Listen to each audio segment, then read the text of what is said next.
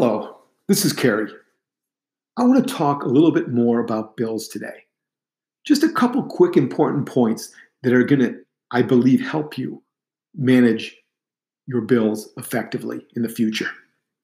First, pay all your bills on time every single month.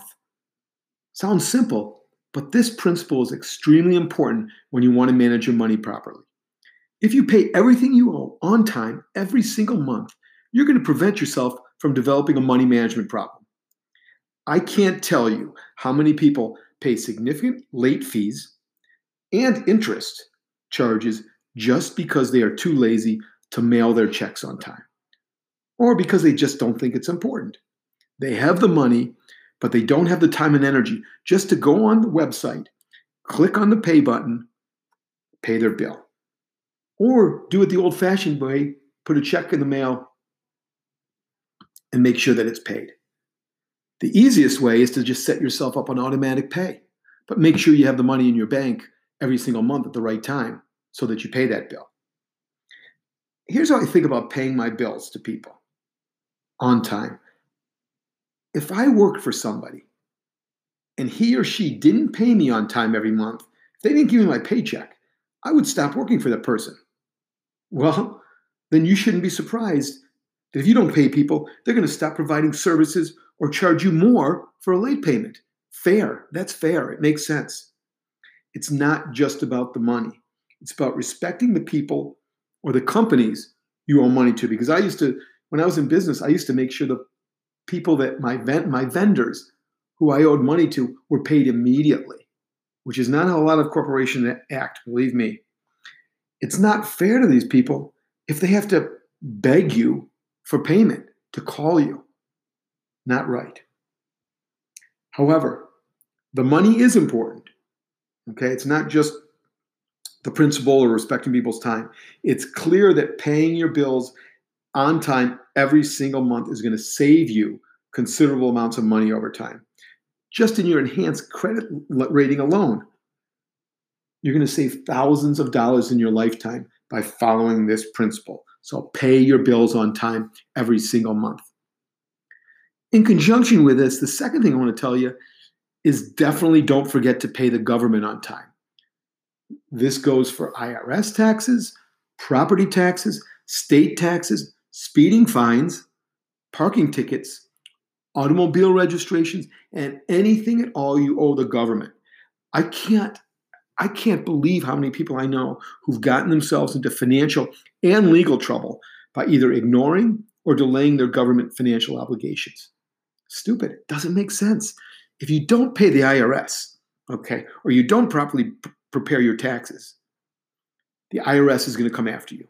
If you don't pay your parking tickets today, someday you're going to pay a much larger fine.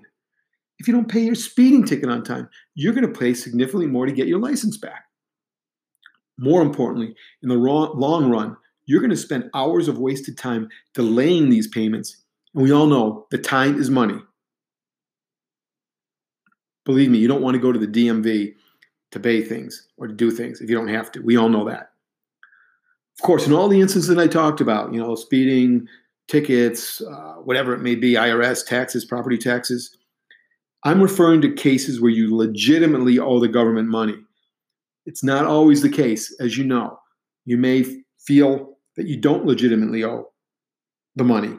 Then make sure you go through the proper proper channels to defend your case.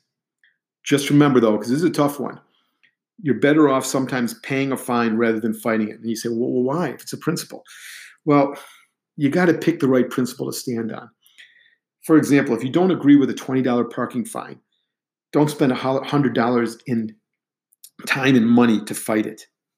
It's just, it's unfortunate. And that happens a lot in life. And it, it's, you know, you got to pick your battles. As I've said with both of these things that I've talked about today thus far, paying what you owe on time, every time, makes very, very good financial sense. I'm going to tell you something else about the IRS as long as I'm talking about this. It's a little bit off topic, but not really. I believe it's okay, especially when you're starting out, to overpay the IRS by a little over the course of the year. Most people will tell you that's a bad financial decision. The IRS is earning interest on your money. You could be earning interest on yourself. And as you know, I, I believe in compounding the compounded value of, of money. Um, I'd rather have it in my pocket. How, and I won't disagree with them by saying that. So you're probably saying, well, well Kerry, well, why don't why do you say to overpay them then? I'm not recommending you overpay a lot. I'm recommending you pay overpay just a little. I don't know, a thousand dollars, something like that. In your first few years of life, in terms of when I say life, living life with a job, with income, you want to have, I'll call it some forced savings. You don't want to find out that you've underpaid and you owe $1,000. So I err on the other side. That $1,000, if you had that money during the year, probably you would probably have blown it on some irrational expense that is now worth nothing to you. Okay. That, let's say $1,000 you're overpaying the IRS is not worth virtually anything in interest. The interest rates now, or even when they're higher, may be worth, you know, $50, most likely a lot less. It's not enough in your pocket to make you manage your IRS deductions that closely. However, it is important if you're overpaying by five or ten thousand dollars. I've done this actually as I've grown in my career. I still do it. I like to get money back rather than have to pay at the end of the year. It feels to me like found money. Again, I'm giving you my thoughts, nobody else's. That's what I think. So that's it. I'll call it for bills and government. Uh, call it paying bills for now.